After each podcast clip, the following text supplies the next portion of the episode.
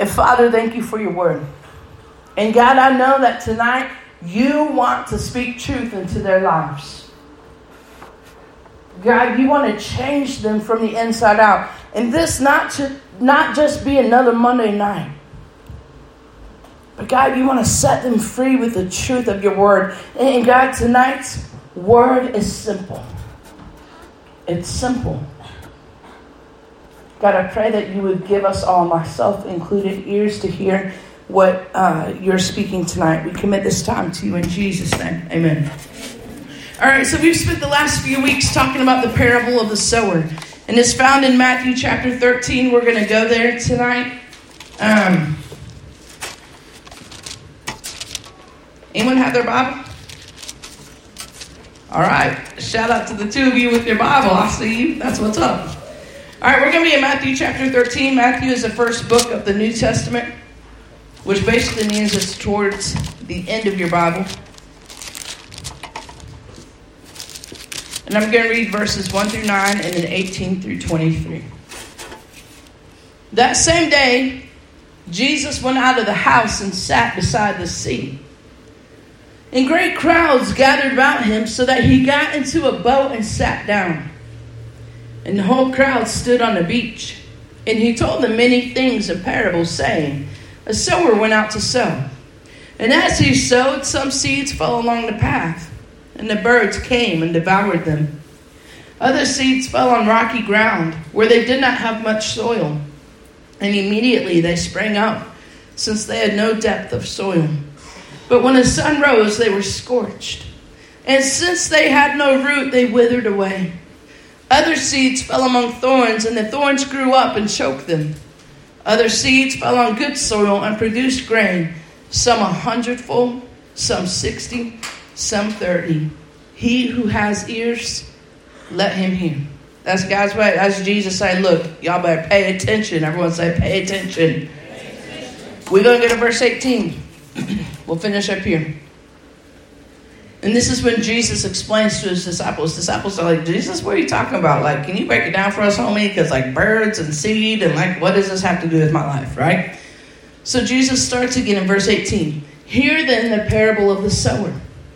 When anyone hears the word of the kingdom and does not understand it, the evil one comes and snatches away what has been sown in his heart. Everyone say snatches. This is what was sown along the path. As for what was sown on rocky ground, this is the one who hears the word and immediately, immediately receives it with joy, yet he has no root in himself but endures for a while. And when tribulation or persecution arises on account of the word, immediately he falls away. Everyone say, falls away. As for what was sown among thorns, this is the one who hears the word, but the cares of the world and the deceitfulness of riches choke the word. I won't say, choke.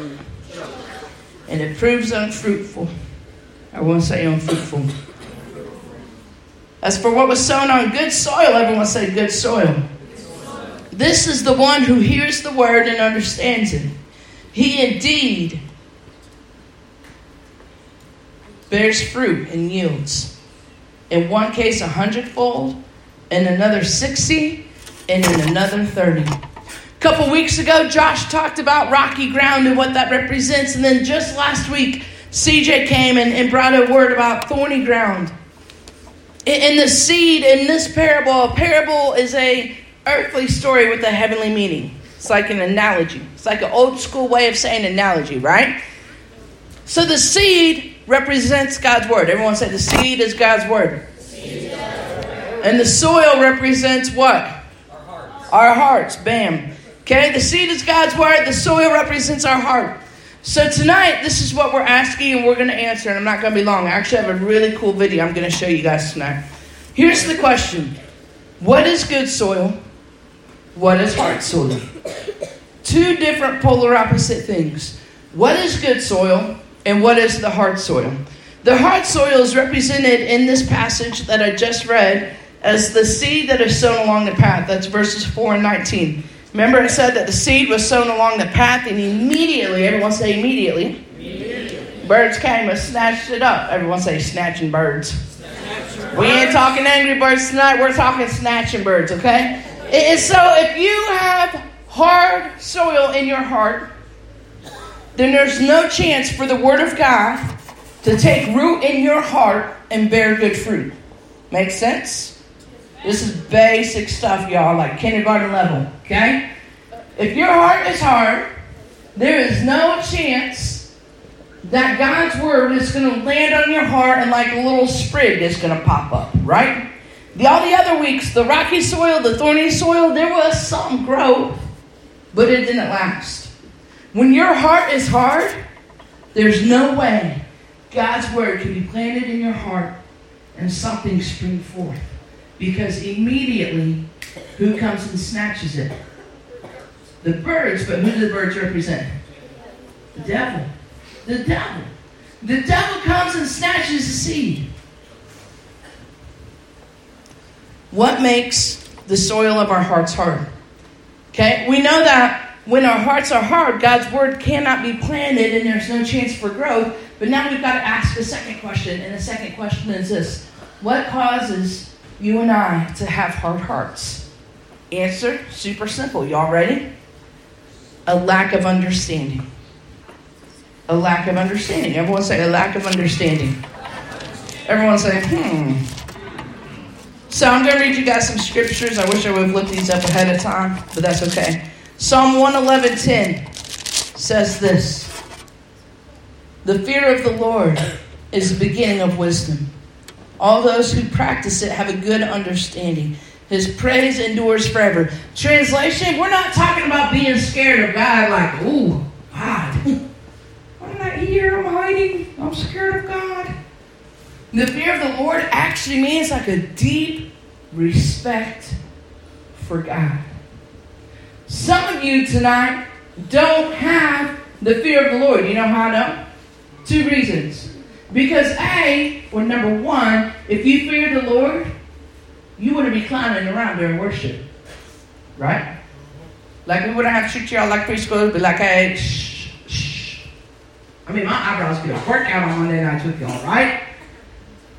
If you respected God, you would be engaged with worship. You would be singing, or at least listening. But here's how else I know that some of you tonight don't have the fear of the Lord because it is impossible for you to fear God and to live in fear of man. When you live in fear of man, you're constantly changing who you are and how you live and how you speak and the things you do because you're scared of what everyone else is going to say about you. Your side hustle is legit doing whatever what everyone else tells you to do. You're trying to fit in. You're trying to be cool. You, are not trying to be set apart. You're trying to be like everyone else. You're not trying to get made fun of. You're just trying to go along with the crowd. You're trying to be in. That is fear of man, not fear of God. See, fear of man is afraid of what man will think and say of you, but fear of God is a deep, reverent respect for God. It's like being in the presence of royalty or dignity. When, when someone like a, a police officer shows up tonight, I, I, was parked in the alleyway and I was about to get in a van and, and this police officer was parked behind my van. I was like, oh no, like I hope I'm not in trouble for parking in the alley, like just trying to do something real quick. And so I immediately changed how I talked. I walked up to the vehicle and I said, how you doing, sir? Well, it was just my friend, who happens to be a police officer, you know, so he kind of smiled at me. I'm like, oh, sure, it's you. Hey, how you doing? What's up? You know? Like, be careful tonight. But, but someone in authority like a police officer, there's a deep respect for. Well, that should be true of us with God, right? We have no problem asking God to bless us, but we have a problem fearing God. Everyone say, You cannot Live in fear of God and live in fear of man. Next passage is going to be Job. Hey, uh, Job. Here we go. Job 28 28. Job is a dude in the Bible who lost everything. Lost everything. His family, his property, his animals. He got he lost his health. He got these like real nasty sores all over his body. He lost his friends. His own wife was like, "Man, curse God already. This is whack, man." And Job's like, "Nope, God is good." It says this in Job 28, 28, and he said to man, "Behold, the fear of the Lord that is wisdom." Sounds familiar, doesn't it? And to turn away from evil is understanding. How do we have heart sorrow in our hearts? Because of a lack of what? Understanding. Okay, and to turn away from evil is what? So some of you have hard hearts because you're not turning away from evil, you're turning to evil. Hey, weed, it's a minute, what's up? Like some of y'all cats be so foolish, you post a marijuana for sale on Facebook. And you're proud of it. And Job 28 says that to turn away from evil is understanding.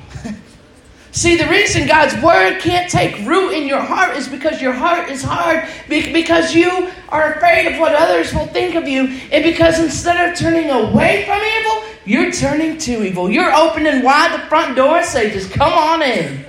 Welcome. And then you mad at everyone else because you getting in trouble while you the ding dong that opened the front door.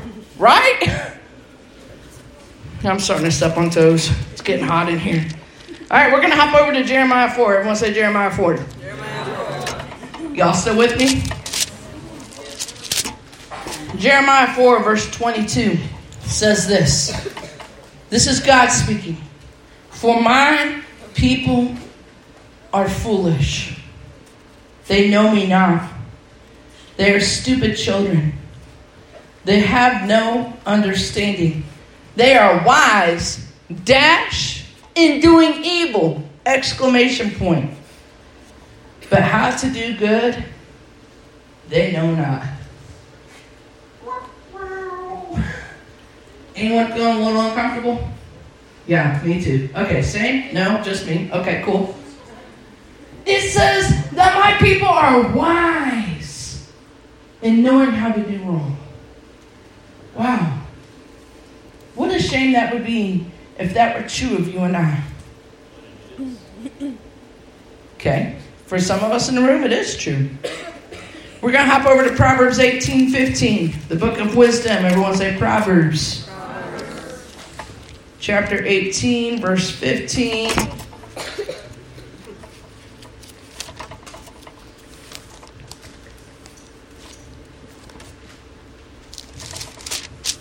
says this An intelligent heart acquires knowledge, and the ear of the wise seeks knowledge. We're going to hop over to Psalm 119, 66.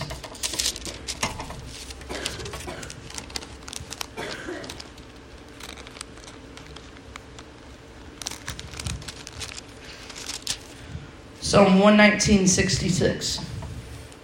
Holy cow, there's 176 verses in that. Memorize that chapter, y'all.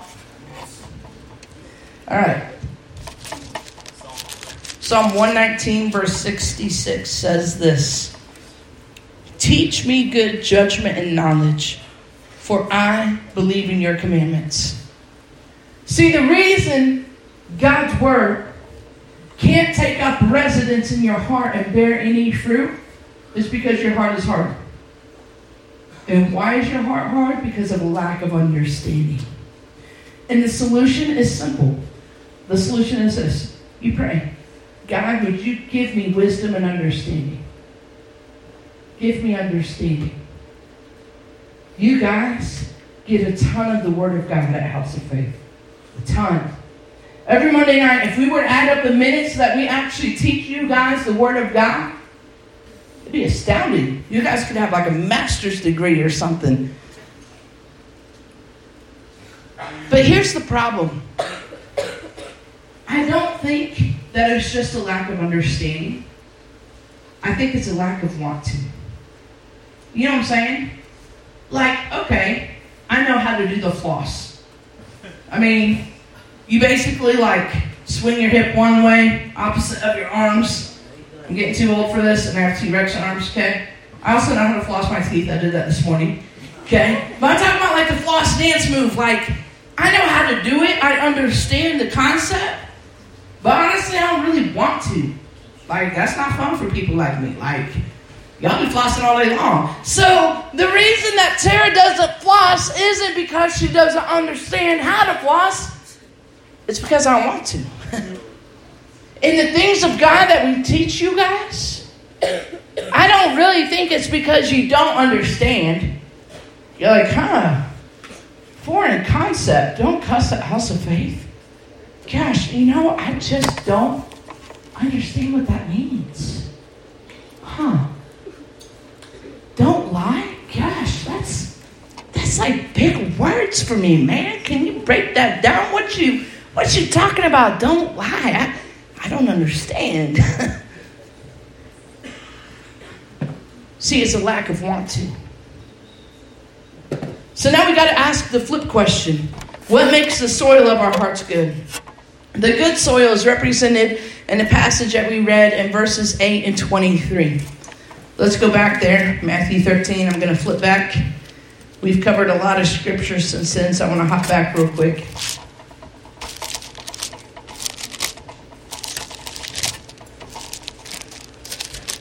Sir, you can stop talking or you can move to the back.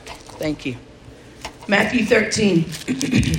this is verses 8 and 23. It says this Other seeds fell on good soil and produced grain, some a hundredfold, some 60, some 30. And then verse 23. As for what was sown on good soil, this is the one who hears the word and understands it. He indeed bears fruit and yields, in one case a hundredfold, and another 60, and another 30. So, how do we have good soil in our hearts? It's simple. We have good soil in our hearts when we hear the Word of God, but when understanding it, actually do what it says. We, we actually have to take what God has given us and actually like walk it out, right? Because otherwise it's just like factual information. Like I'm never going to become good at flossing if I don't like floss. If I don't like practice. You actually have to take the things of God that we teach you and not only hear it, not only understand it, which a majority of you do, but you actually have to walk it out. And this is where a majority of us get stuck. Because we hear the word all the time at House of Faith. We understand the word because we break it down for you guys. But but where the trouble comes is actually walking it out. Because truth be told, we don't like what the word of God tells us. I don't want to forgive someone that's mean to me. I want to knock their block off. And I actually want to be rude back. I, I don't want to be kind when someone cuts me off in traffic. I want to lay on my horn, not for five seconds, for 13. Trust me on this one. I, I don't want to give something to someone that has taken something from me. I want to say, hey, punk, give me back my stuff.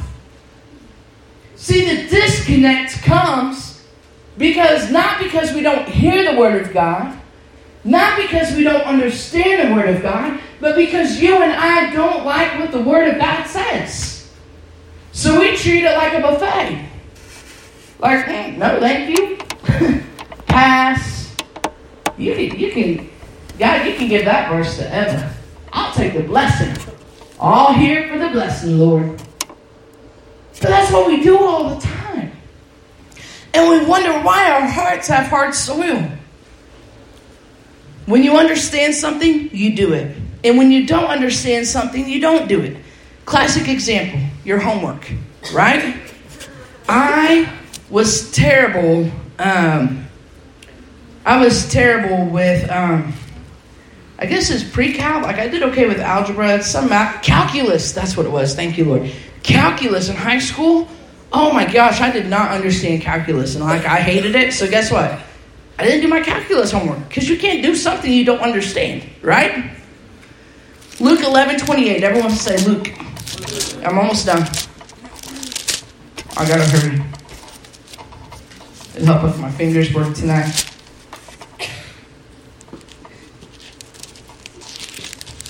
Y'all still with me?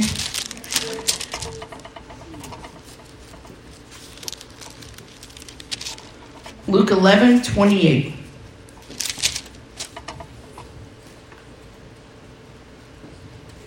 But he said, This is Jesus. Blessed, rather, are those who hear the word of God and keep it. Blessed. Jesus says, if you hear the word of God and do what it says, you're blessed. How many of you, be real, come up in here with your sin, with no plans of changing it, but you're like, oh man, God bless me. My house of faith tonight. Come on, be real. That's more than two of you. That's like 22 of you at least. Okay, shout out to the nine homies keeping it real in here. The rest of you, you tripping. You, you come in here with your stuff and you have no intention of changing it because you're like, man, God just gonna forgive me later, but man, I'm gonna ask God to bless me on that test tomorrow because I for sure ain't studying tonight. I got a Fortnite date, man. I gotta take things to the next level. I, I gotta keep my Snapchat streaks alive, but man, I'm gonna ask God to bless me on my test I didn't study for. Jesus says you are blessed when you hear the word of God and do what it says. We're gonna hop over to the book of James. Everyone say James. Actually, I'm trying to look it up. I'm going to paraphrase it for you. It's James 1 22 through 25. It says, Don't just hear the word of God. Look at me, I'm done after this. Don't just listen to the word of God and hear the word of God and not do what it says.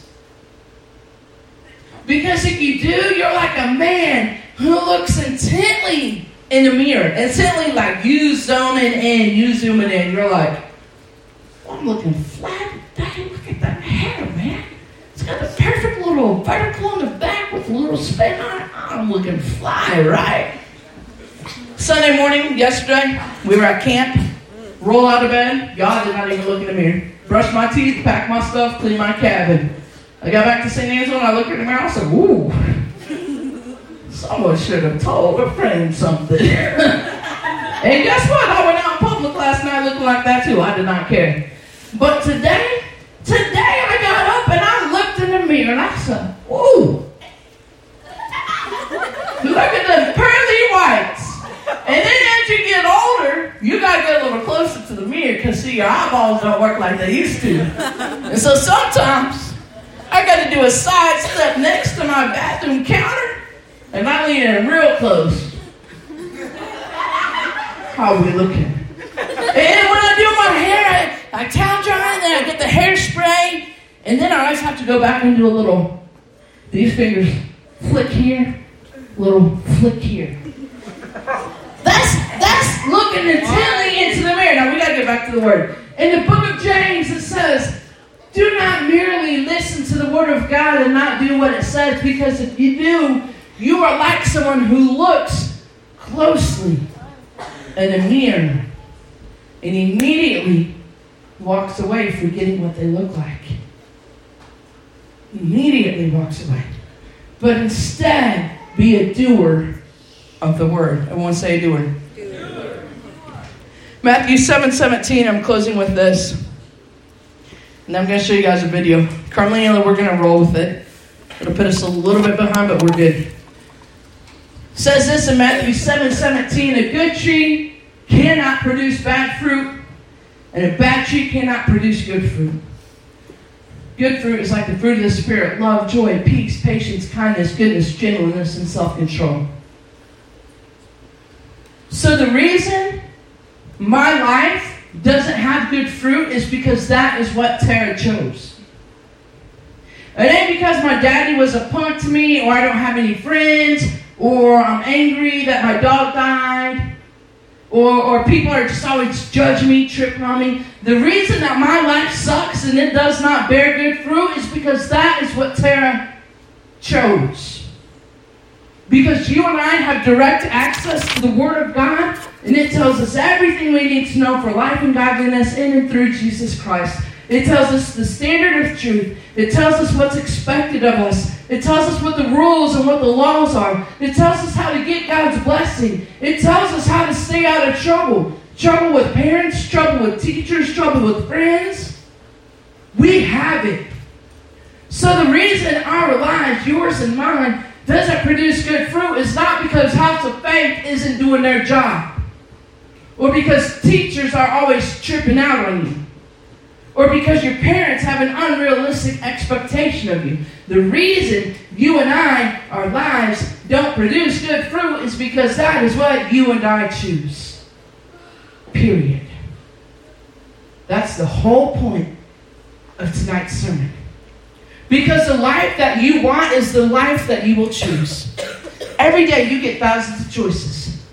And every single choice you make will either help you understand Jesus and His Word better or it will not. And you get to choose that. It's to choose your own adventure every single day. You get to choose how you spend your time. You get to choose what your eyes are looking at. You get to choose what your ears are listening to. You get to choose who your friends are. You get to choose how well or not well you do in school. You get to choose if you participate in worship or you clown around. You get to choose who you get to be. And that is incredible. A good tree cannot produce bad fruit. A bad tree cannot produce good fruit. The reason your life doesn't look like Jesus is because that is what you choose. It's as simple as choice. We're going to close with a video. But before we do that, I just want to say this. And I'm going to pray and we're going to watch a video and we'll be done. Look right here. Gentleman in the back. The life you end up having will be a direct result of the choices you make today. You make today. You can go home and read God's word. That's on you. You can go home and you can listen to Kixie or you can listen to Air One. The life you want, the life you live, is the life that you choose. You have control over if your heart is hard or if your heart has good soil. And when your heart has good soil, God's word can get planted, and man, it bears fruit, and these incredible things grow. And all of a sudden, your parents are like, Are you okay? Do you have a fever? This is my same child. The life you want is the life that you choose. God, thank you for tonight. God, I pray that you would soften every hard heart in this place. God, that you would break down the walls that need to be broken. God, that you would rescue them. That you would have mercy on their sin sick souls, God, before it's too late. God, I pray that you bless each student here with a heart full of good soil. God, that their life would bear much fruit. In Jesus' name, amen.